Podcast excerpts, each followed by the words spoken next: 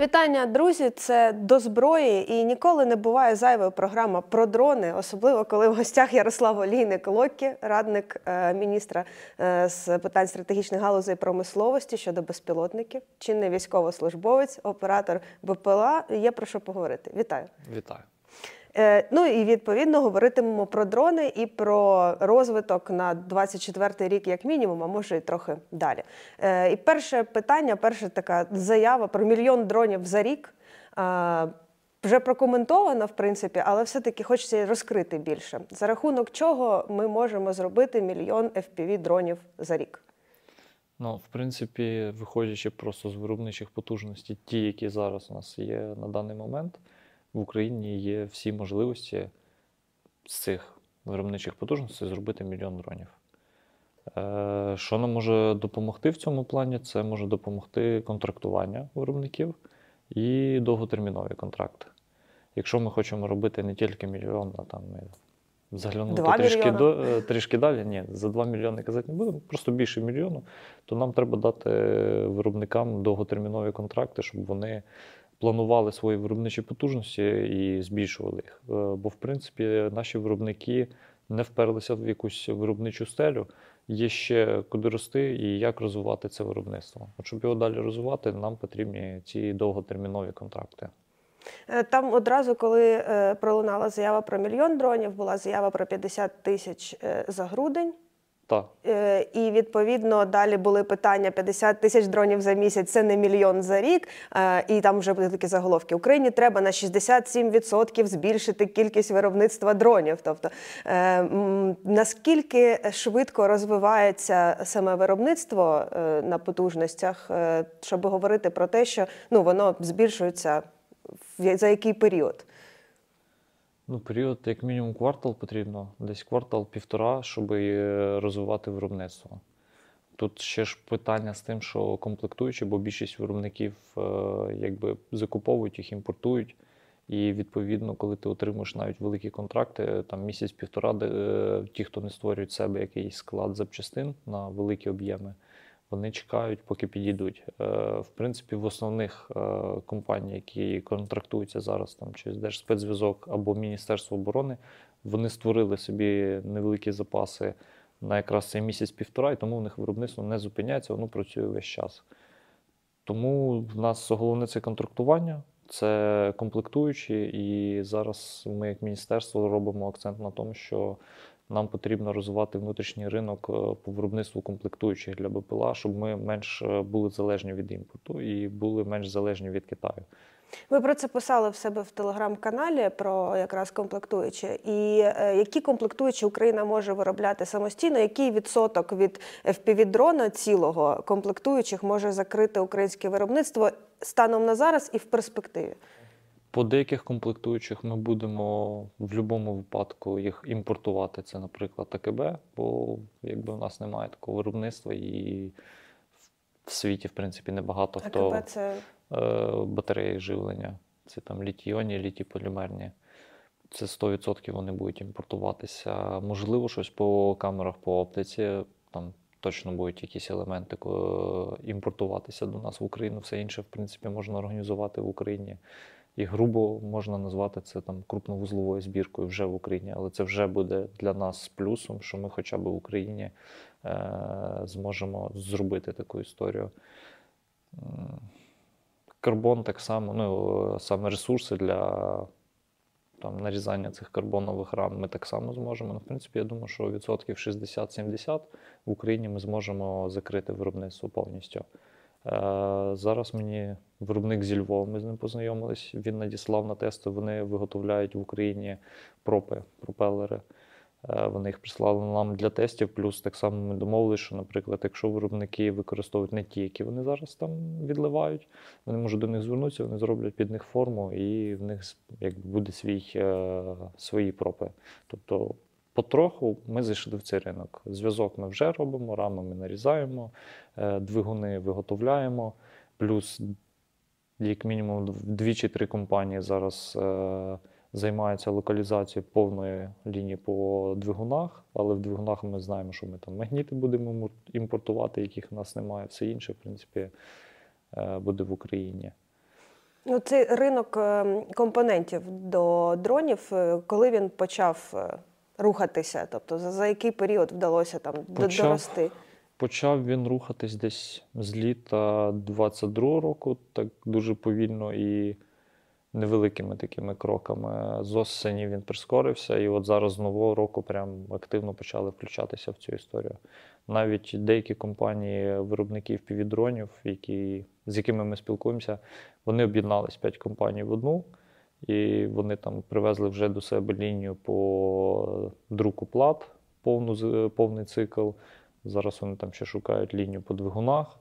Тобто компанії самі шукають для себе вихід з таких ситуацій. Плюс вони ще об'єдналися через те, що так вони зможуть закуповувати собі більші камери, бо вони зіштовхнулися з тим, що там РФ зайшла до компанії і занесла контракт на 30 тисяч, відповідно їм відмовили, бо в них було там на 2 чи на 5 тисяч тепловізійних камер. І от цим кроком об'єднавшись, вони вже так само можуть замовляти 20-25 тисяч. І якби вже тут важче буде перебивати наші контракти. От тому таких у нас є декілька месенджів до виробників, що перше це об'єднуватись, якщо ви невеликі компанії, невеликі об'єми, то їм треба об'єднуватись. Об'єднуватись і працювати разом. Зможуть легше закуповувати собі комплектуючі, будують об'єми. І в принципі по контрактуванню так само буде менше проблем, бо в них будуть великі об'єми. Плюс це так само жива історія від виробників, що в одних не вистачало двигунів, в них було замовлення, їм треба було робити, але типу, двигуни не приїхали. То це ось об'єднавшись, якби у одної компанії був запас по двигунах, вони просто віддали їх на цю компанію, щоб та закрила замовлення. Це таке концерни. Міні-концерни, да, але ж у нас немає зараз якоїсь такої конкуренції між виробниками, як вона була раніше, так, там, що це компанія і все, от вона наш конкурент на цьому ринку. У нас зараз один конкурент спільний, це Російська Федерація, з якою ми воюємо. І потрібно робити на цьому акцент, що ми маємо цю конкуренцію трішечки прибрати в Україні між компаніями, залишити якусь спортивну, що чиї вироби більше б'ють русні. І тоді це нормальна, здорова конкуренція. Як переможемо, вже тоді нехай займається іншою конкуренцією. Приватні компанії, які виробляють FPV-дрони, і державні, які виробляють FPV-дрони. І наскільки вони відрізняються, ці вироби, між собою? Чи це, ну, не знаю, один алгоритм збірки, одні вимоги і так далі? Ну, вимоги в нас, в принципі, одні. Ми всі проходимо одні ті самі випробування, щоб допуститися там до експлуатації. Єдине, чим відрізняється наш виріб від приватного, в нас є бойова частина, і це все йде в одному комплексі. Ми змінили там, це трошки зайняло у нас більше часу, але ми змінили технічні умови, внесли бойову частину і ми законтрактувалися разом з бойовою частиною. Тобто, в принципі, сили оборони отримують готовий комплект до роботи одразу, дістав і працюєш. Тобі не треба займатися якимось колібінством, перекручувати, самим шукати ті бойові частини, не треба вже шукати плати ініціації. Ну, до цього питання, відповідно, ще повернемося про боєприпаси.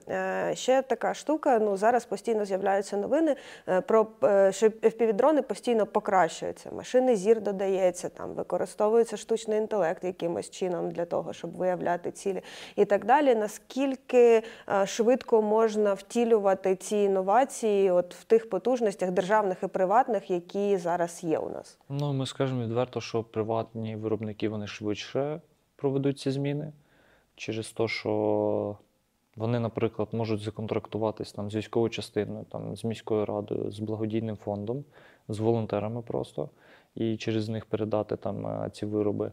Ми, як державний виробник, нам треба державний контракт, і так як державний виробник, він не може так без змін в ТУ законтрактуватися, то нам треба там, місяць на те, щоб по процедурі внести ці зміни, і подати новий продукт вже знову-таки на контрактування.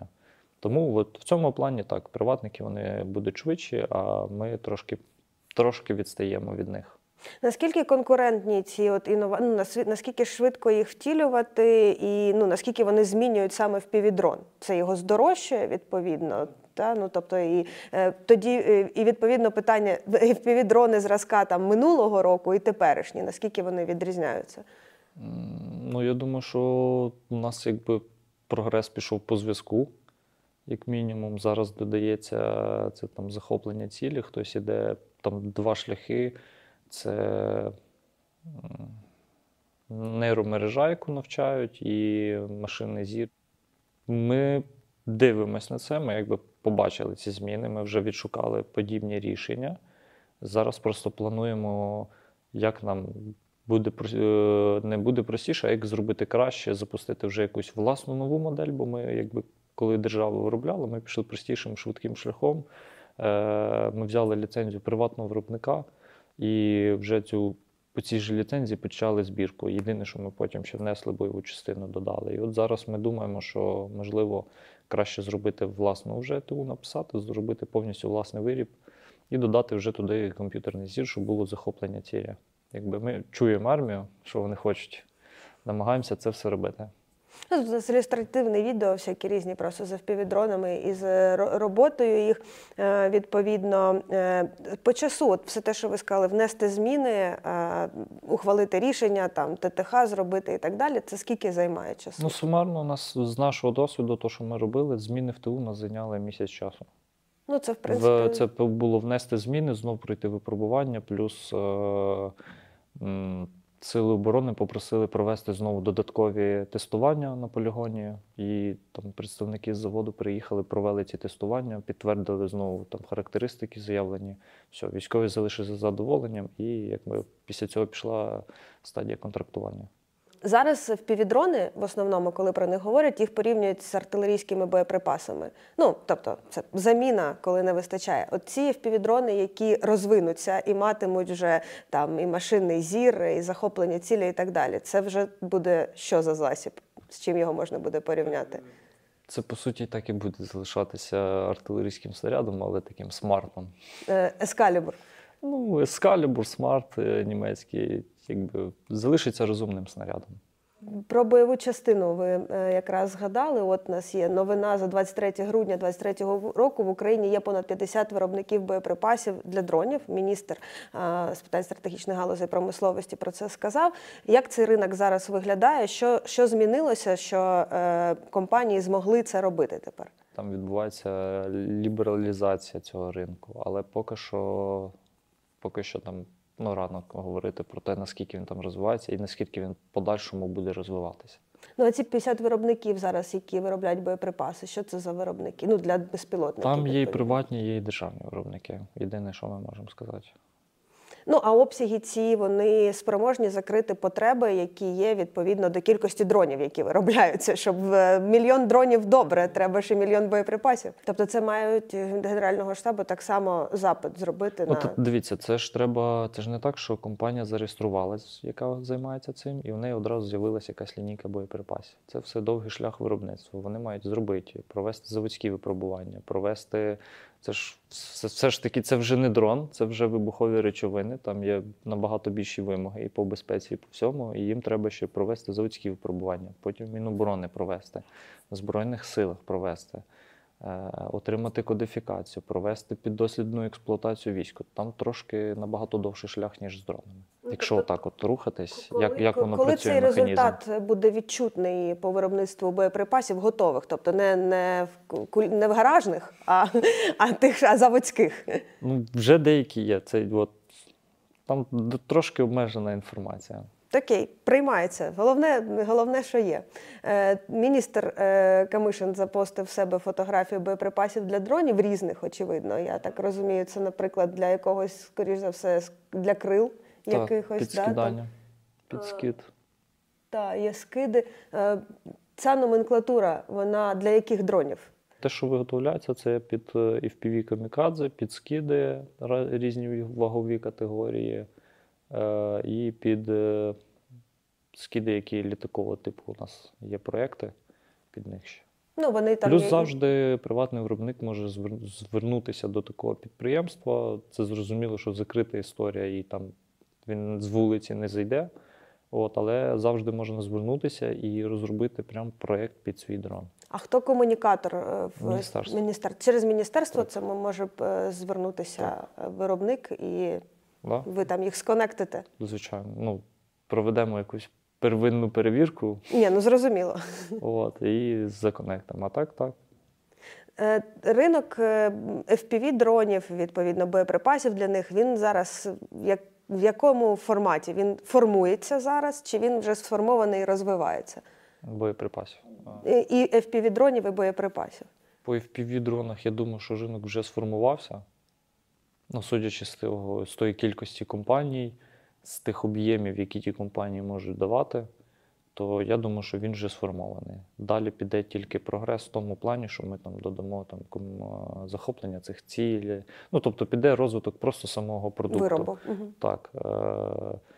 Маленькі об'єднаються там між собою в маленьких і перейдуть більш великі такі компанії, бо дійсно в Україні є там 6 компаній, які дуже великі об'єми дають на місяць. І ті, хто там дають... Це тисячі, десятки тисяч? Це десятки тисяч на місяць. І от іншим потрібно підтягуватись до цього рівня. І якби ми там, коли об'їжджаємо зараз виробників, то ми всім даємо такий меседж, що виходьте там от з напівтіні, працюйте офіційно, об'єднуйтесь, не закривайтесь. Інколи просто існують такі проблеми, що... Ну, от прям свіжий кейс, це так само хлопці шукали до наведення до цілі, а у інших було це до наведення до цілі. Вони знаходяться в одному місці. 20 хвилин їзди між собою. Немає зв'язку. Так, і там була людина, яка нас, в принципі, зводила з цими підприємствами, задали йому питання, типу, от у вас на рівному місці дві компанії. Чому нам одні задають питання, де нам це взяти, а інші кажуть, от ми зробили, давайте комусь запропонуємо. Комусь запропонуємо. Да, да. Тому треба виходити з цієї комунікації. Зрозуміло, що в плані безпеки це треба робити обережно. От. Але це треба робити. Це розвиток. Цю комунікацію, знову ж таки, як налагоджувати? Через міністерство? Чи... Ну, давайте через міністерство. Ми, в принципі, я і команда з хлопців, ми їздимо по цих виробниках, ми знайомимося в телефонному режимі. Потім, коли є час, ми їдемо у відрядження, об'їжджаємо їх всіх особисто, знайомимось, бачимо це все виробництво. Якщо їм там потрібна допомога, ми допомагаємо, супроводжуємо ці команди. У нас в коментарях на мілітарному періодично виникає там питання, з'являється. А скажіть, будь ласка, чи треба запускати зараз виробництво FPV-дронів, чи краще донатити фондам, які їх закуповують, наприклад, або комплектуючими зайнятися? Ну, з нашої розмови комплектуючими варто зайнятися. Якщо хочуть, вони можуть долучатися до тих виробників приватних, державних, неважливо. У нас немає такої різниці, що йдіть тільки до нас, бо ми найкращі.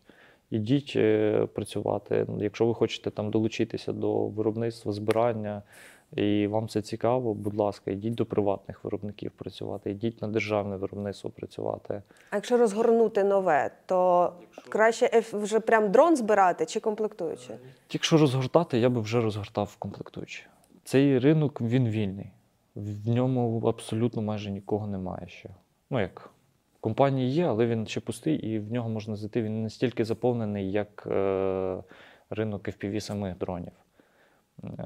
Піти в комплектуючі – це зараз дуже вигідна історія, бо у вас буде великий запит від наших ж українських виробників, ви будете закривати потреби наших українських виробників.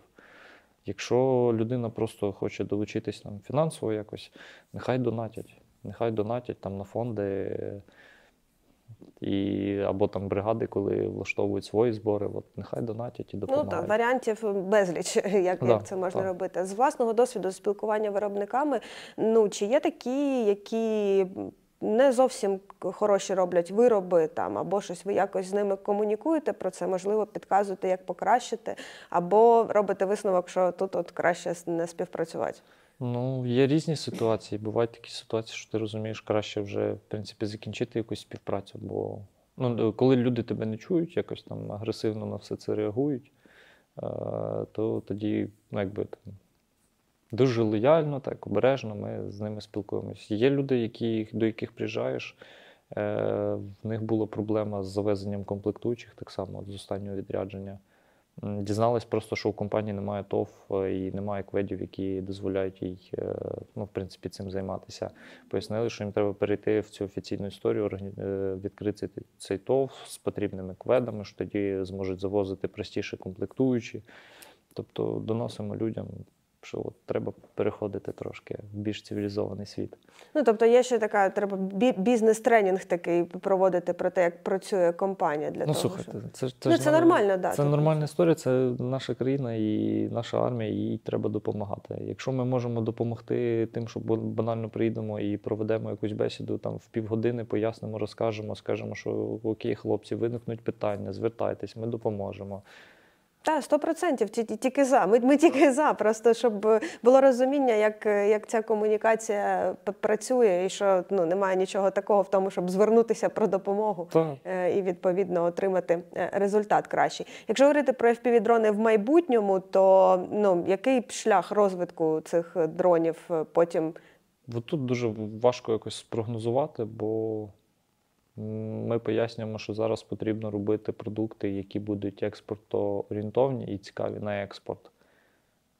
Відповідно, треба зрозуміти ринок, де зможуть застосовуватися FPV-дрони. Якщо зараз ми побачимо це застосування десь там в інших країнах, куди можна буде відправляти їх на експорт, тоді так. Там знадобиться досвід наших виробників, наших користувачів і весь той досвід, який ми заробимо на цій війні. Тоді воно буде цікаво і в подальшому після цієї війни. Поки що важко спрогнозувати, бо ми сфокусовані там, на нашій війні. Ми закриваємо власні потреби. Якщо ми там по інших виробах, так, по розвідувальних БПЛА, там, оперативного класу, то так, там, в той ринок світовий ми зайдемо з ними.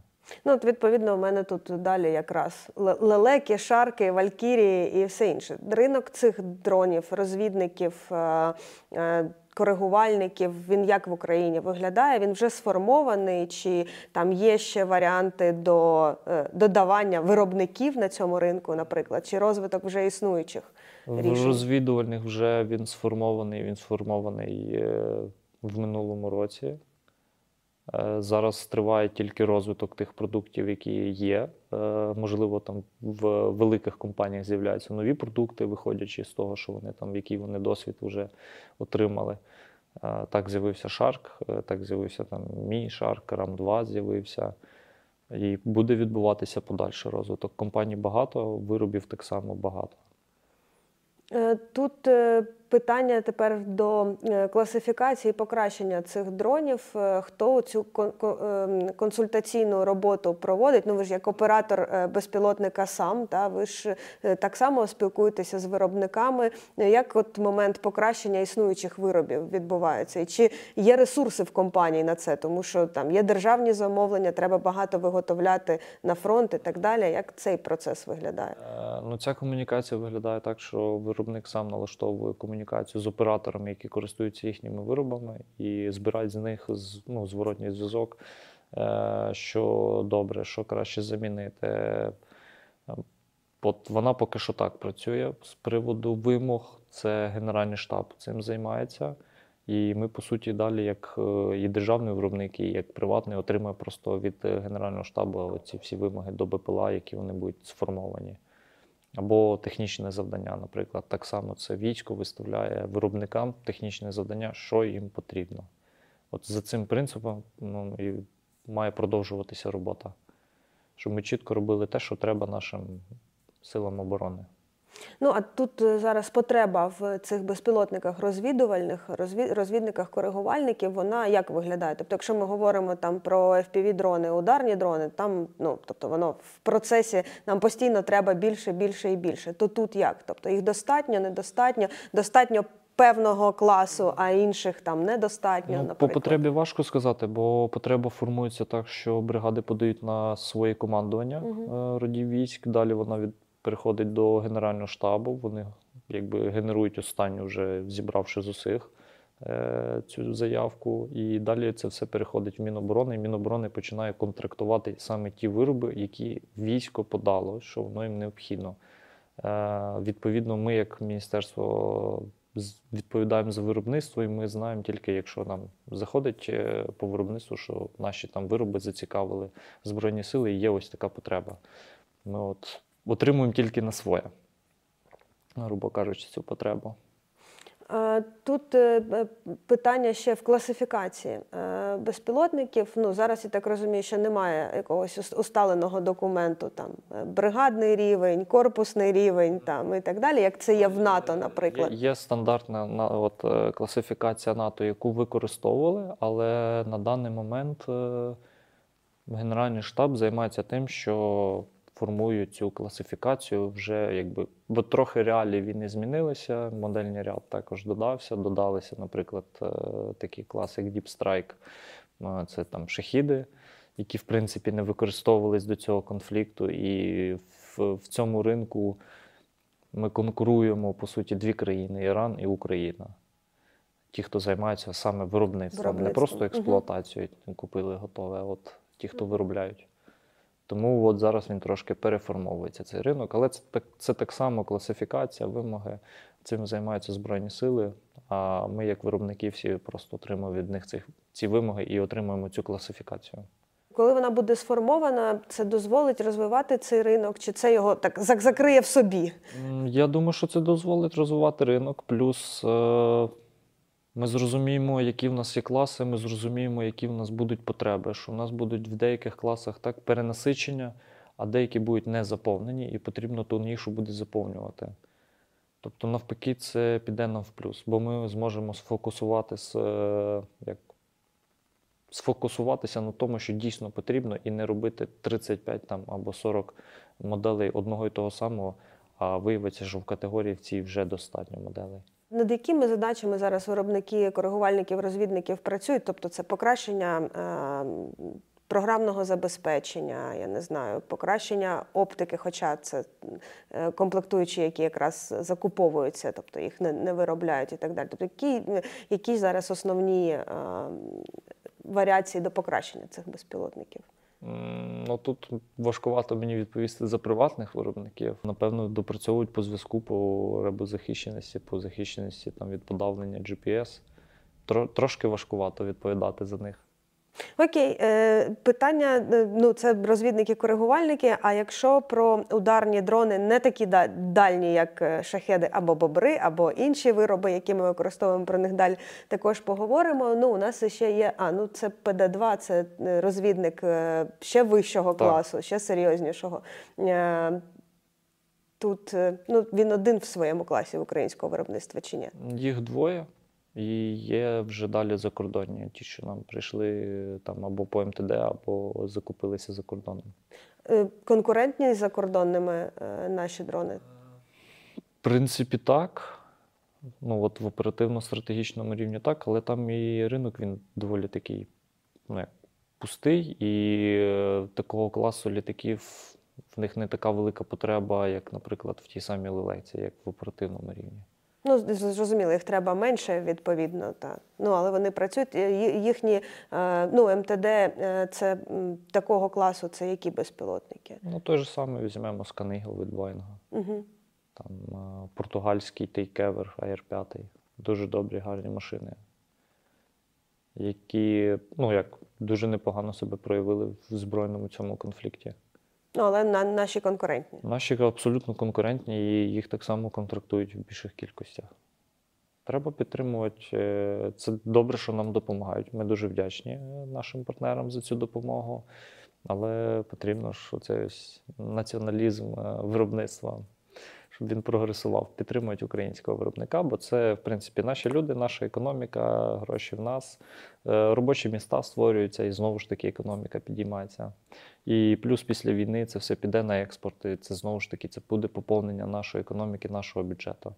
Бо нам після війни треба буде підіймати країну, і оборонка – це одна із сфер, яка буде візьме велику роль на себе. Ну, плюс це в бойових діях перевірений засіб. Так, це в бойових діях перевірений засіб, а якщо цей засіб ще зроблений з українських комплектуючих, то це взагалі така дуже переможна історія, бо буде розвиток не тільки у виробника дрону, а і у виробників комплектуючих так само буде розвиватися їхнє виробництво, бо ми зможемо з комплектуючими, як і з дронами, вийти на світовий ринок і експортувати свої засоби, бо знову вони будуть перевірені у нас на війні.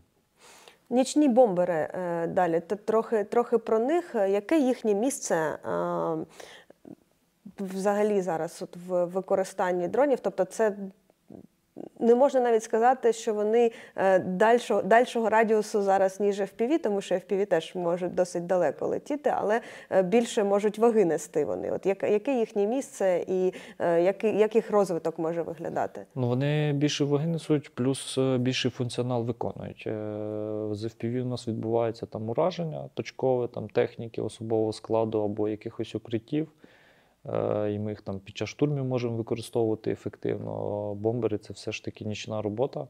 Склади? І це якісь склади, скупчення, бронетехніка на місцях стоянок. Якби можна розбирати повністю позиції, можна знищувати вогневі засоби противника.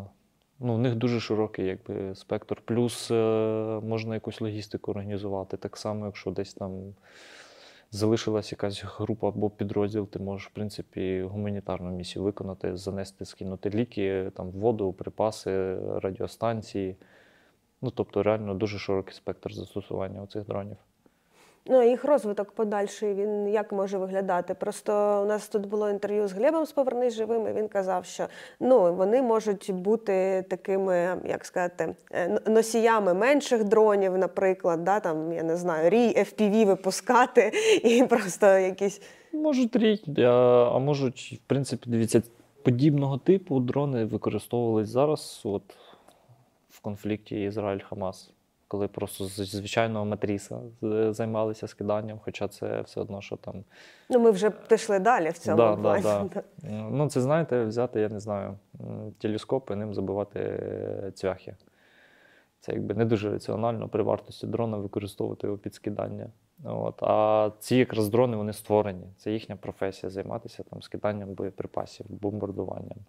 Тому в них є подальший розвиток, і, знову ж таки, ряду країн вони будуть цікаві, які не володіють великими оборонними бюджетами, але можуть закуповувати подібні історії, які їм закриють там радіус 20 кілометрів, по суті, там артилерії.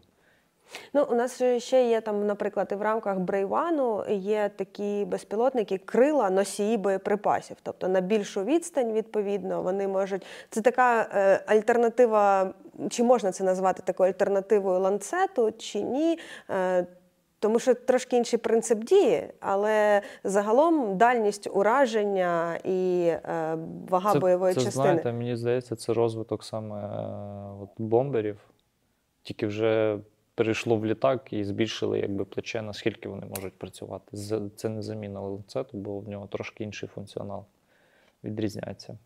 Ну, там принцип дії інший в нього. А ну, взагалі, наскільки правильно говорити про такі речі, коли в Україні з'явиться свій ланцет? Треба йти від виробу чи від задач, які він виконує? Перше, треба йти від задач і від потреби. Бо зробити щось, а потім прийти в Збройні Сили і сказати вам «на».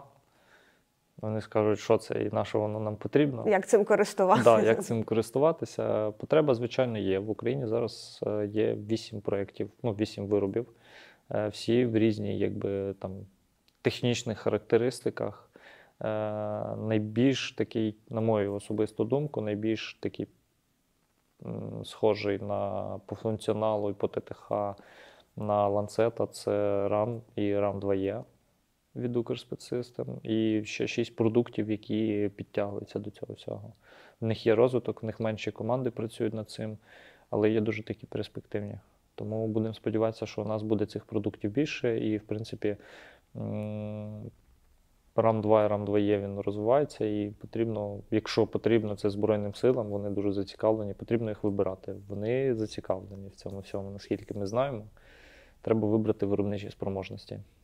Тобто, відповідно, ми можемо там скоро можуть з'явитися новини по застосуванню. Ну, і зараз є трохи відео, але їх небагато, в принципі. То у нас може бути збільшено. Засобів. Ну, от щоб збільшити, я ж кажу, нам треба вибрати їхні. У нас були заклики до виробників, що от, збільшити свої виробничі потужності.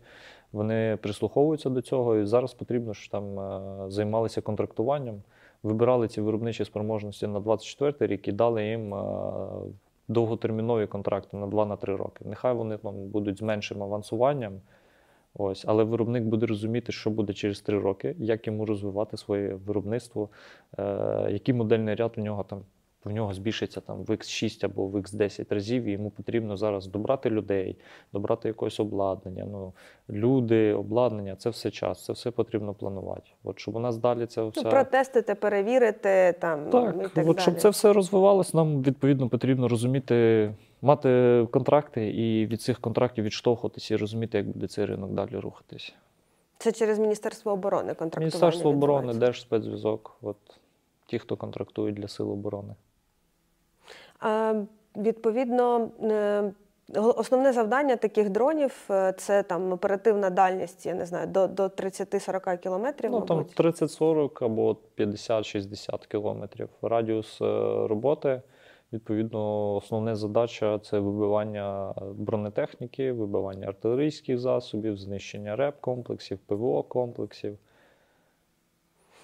Я от прямо зараз щось мені згадалося, що десь влітку цього року, минулого року вже, відповідно, була така в мережі трохи, ну як сказати, не істерія, а ну таке підкреслене занепокоєння кількістю використання ланцетів проти української техніки. І це питання, коли буде український ланцет, воно було на топі. Зараз це трохи зменшилося через збільшення використання FPV-дронів виходить, чи щось інше відбулося? Бачите, як відбувається. У нас чим більше якогось контенту з'являється в медіа, там, в телеграм-каналах, тим більше типу, підіймається питання, там, чому у нас цього немає. Тоді багато там, РФ публікувала своїх відео. Не всі вони були зроблені от прямо зараз, або там, тиждень назад. Там були архівні кадри. От, відповідно, тоді піднімалось питання, де наш ланцет. У всіх є задачі, всі розуміють, що треба робити. Генеральний штаб на постійному контакті з виробниками, з нами. Задачі стоять, всі рухають. Воно йде, як йде. Воно прискорюється, коли є такий терміновий запит, як було, наприклад, влітку з FPV-дронами. До цього запиту доєднались і там, державні виробники, і почали це робити. Там, були запити, де наші там, камікадзе. Так? Почули, це приватні виробники, почула це держава. Отримались задачі, отримались вимоги, що хочуть саме Сили оборони. Не те, що пишуть у нас от, в телеграмах, а те, що Сили оборони просять. Ну, це теж важливий нюанс, тому що, по суті, то закуповують вироби будь-які Сили оборони або Служба безпеки України може, Головне управління розвідки окремо може закуповувати, і Міністерство внутрішніх справ, ну, тобто мається на увазі ДПСУ, які виконують задачі, Національна гвардія і так далі. Тобто не так багато гравців на ринку, які формують запити, закуповують. Так. Відповідно, якщо говорити про ланцети, окей, вони там з'являться, більше відео. Ні, вони вже є, і якби є 8 продуктів на даний момент. Є 8, прям дуже гарних у нас 2, і да, вони були в бойовому застосуванні, що ж саме найгарніше і найцікавіше. Інші вони трошки відрізняються від них технічними характеристиками, але вони підтягуються, вони працюють над розвитком свого продукту. Якщо говорити про кількість виробництва такого типу безпілотників, то достатня кількість в серії – це скільки, ну, не конкретно, я не питаю, скільки зараз виробляється, а достатня кількість в серії – це тисячі, десятки тисяч? Важко сказати, бо треба отримати потребу. Від цього все формується? Ну, звичайно. Приходить потреба, всі розуміють про кількість, і далі починають робити цю кількість. І далі приходить контракт, і ти розумієш, наскільки тобі потрібно розвинутися. От воно так і працює, що ми виконуємо роль виробництва, Міністерство оборони контрактує за потребу Генерального штабу, Генеральний штаб отримує цю потребу вже від війська. Окей, давайте далі.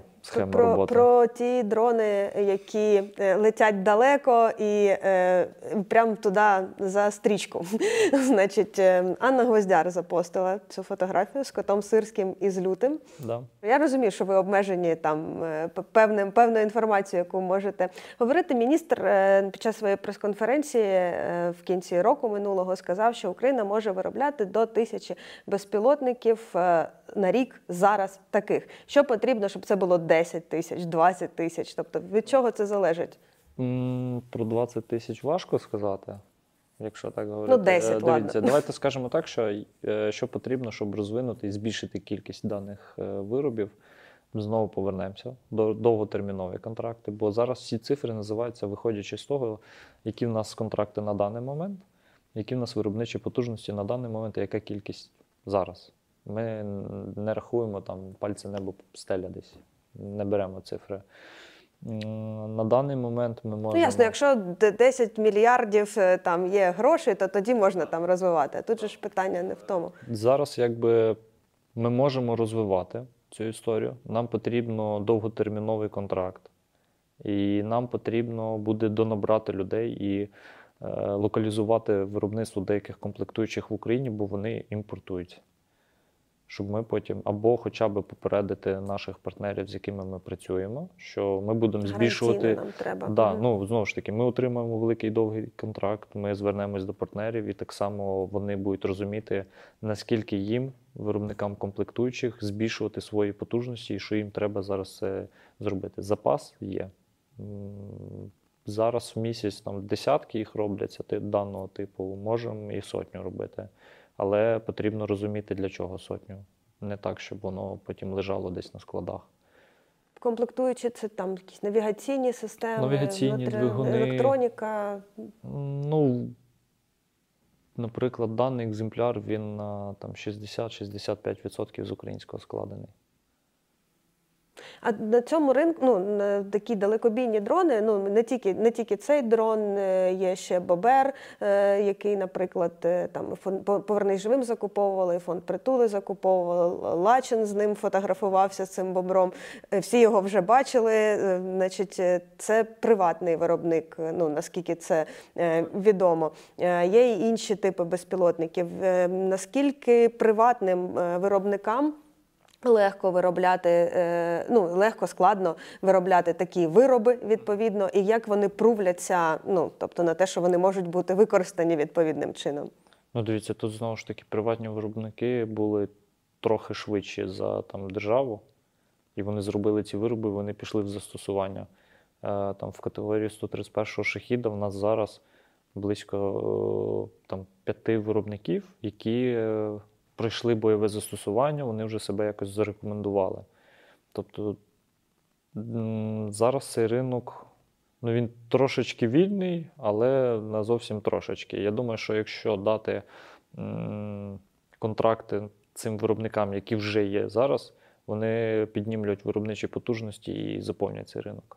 Заповнять повністю потребу війська. Ну, знову ж таки, використання таких дронів, це ж не всі, це не всі сили оборони. Не всі ж можуть це використовувати, так, це ж якась обмежена. Це трошки специфічна історія і дуже обмежена кількість користувачів.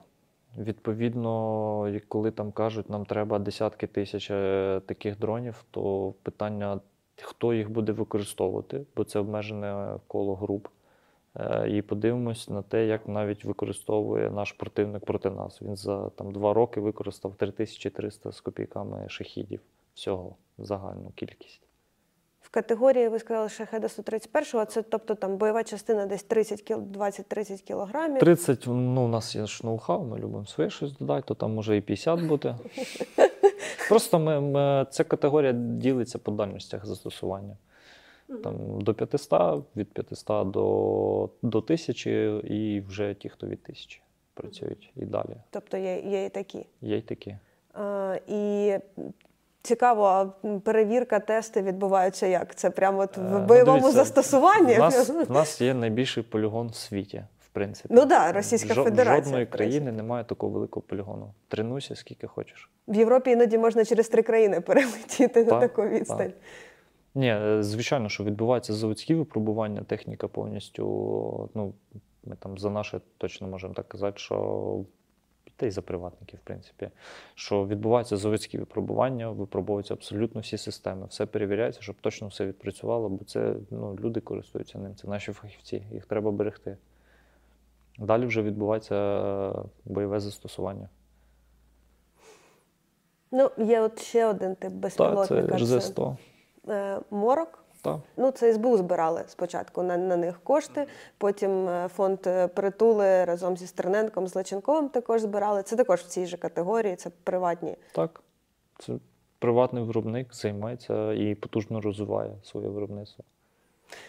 Відповідно, знову ж таки, питання про те, чи можемо ми про це говорити, розповідати про такі дрони, бо в нас дві крайності. Перша крайність – Україна нічого не робить, друга крайність – на що ви про це розповідаєте? Де знайти баланс тут? Ми от що наговорили зараз? Важко знайти баланс, бо коли ти там військовослужбовець, або звичайна цивільна людина, звичайно, що в тебе виникає там багато питань, де воно все це робиться, чого його немає там в достатньо кількості. Де шахід, де ланцет, де там ще… Ти живеш в своїй бульбашці там, і бачиш от все, що перед тобою, в принципі. Якби ти не розумієш, що там відбувається, робиться воно, не робиться. І в багатьох людей виникають ці питання. І... Але коли я опинився радником міністра і, в принципі, побачив, що відбувається, що робиться, і я зрозумів, що, ну, в принципі, з безпеки ми просто не можемо про це казати. Ми навіть були думки, що ми зможемо розповісти після війни, коли ми її виграємо, ми зможемо сказати, що от, дивіться, всі нас там критикували, скільки часу ми тримали весь цей критику, хейт і так далі, а ми робили. Насправді, от робили. Але розуміємо, що, в принципі, після війни ми навіть так само не зможемо сказати, бо у нас цей ворог, він залишиться біля наших кордонів. Ніхто не буде виключати ситуації, що будуть якісь ракетні удари, ще щось. А це наше виробництво, це наші виробники, це наші люди, яких хочеться берегти. Вони зараз реально такі залізні люди, які працюють і вдень, і вночі над всіма цими виробами, як приватні, так і державні виробники. І збирають, роблять все для Сил оборони, щоб вони використовували і перемагали в цій війні. Тому треба берегти їх. І я би чесно кажу, що я би мовчав. Нехай що хочуть, то й розповідають. Нехай скільки хочуть, стільки і критикують. Я краще витримаю критику, аніж ми розкажемо, але загубимо якесь підприємство або людей. Ну, тут все справедливо. Я просто кажу про те, що у нас дві крайності існує. Або так, або так. Я поки не знаю такого балансу, як так сказати обережно, і, або показати, і промовчати. Відповідно, ви як оператор, сам оператор безпілотника, да, з великим стажем, ще до початку повномасштабного вторгнення в аеророзвідці були, так, і після початку повномасштабного вторгнення. Як користувач, наскільки, за вашою оцінкою, в Україні ринок розвинувся безпілотників? Наскільки вони покращились? Це квантовий стрибок відбувся чи ні ще? Ну, це такий поступовий, але дуже-дуже швидко. До повномасштабки, коли ти займаєшся аеророзвідкою, що там на самому початку, то на вас дивилися не як на якихось там божевільних людей, в смислі оператор безпілотного літального судна. Ти ж, воно ж людиною управляється. От. Ну таке, типу, не дуже багато було, не дуже розвивалася, вона там поступово, повільно собі рухалась. Було небагато компаній, якби повномасштабка показала, що оператори БПЛА, що дрони творять чудо на полі бою. І, в принципі, зараз ми всьому світу продемонстрували, що безпілотні системи – це таке ноу-хау в війні, яке воно буде жити. Зараз пішов розвиток роботизованих наземних систем, плаваючих, москітний флот, можливо, якісь там підводні будуть історії. Тобто ця історія там, літальна, вона вже є, інші ще пишуться. Тобто ми ще покажемо, як там на землі треба роботами воювати. Неодноразово сам міністр Камишин про це заявляв, що майбутнє України – це арсенал вільного світу, місце безпілотників літальних, відповідно. В цьому арсеналі яке? Коригувати наші снаряди. Ну, дивіться, там, ну, це, якщо так грубо сказати, літальні безпілотники займуть велику таку нішу свою в цьому арсеналі вільного світу. Це і розвідка, і супроводження, і коригування, і якась логістика. Ну, великий спектр застосування дійсно в них. Плюс ми ж не обмежуємося тільки літальними, я ж кажу, у нас ще наземні є, і плаваючі є, і вони всі в поєднанні. Звичайно, що цим всім керують люди, ось, але наші дрони займуть цю нішу в своєму арсеналі вільного світу. А взаємодія з західними компаніями, які в тому числі передають сюди безпілотники, вона, міністерство в ній бере участь? Звичайно. Як це виглядає? Звичайно, ми беремо в цьому участь з компаніями, які передають нам БПЛА в Україну. Це обслуговування бортів в першу чергу. І наступне, напевно, це буде навчання. Але першочергове – це обслуговування даної техніки, ремонтування даної техніки, щоб зменшити плече логістики. Йдеться про відкриття тут якихось логістичних центрів чи на існуючих? Це закрита історія. Ага, окей. Ну, можливо, просто на існуючих підприємствах якусь роботу. Ні, це закрита історія, тому поки сказати не можемо. Окей, ну, справедливо. Що ж, будемо сподіватися, що рано чи пізно можна буде розказати якісь такі історії. Можливо, як дійдемо вже до Сибіру, то ми зможемо розповідати. Ну да, в нас буде такий великий полігон, можна буде все випробовувати. Так. Ну окей, дякую за цю розмову. Трохи цікавого таки розказали. Ну, трошки обережно. Ну, що ж, такі часи. Є нюанси, так, такі часи, така війна. Дякуємо. Дякуємо вам.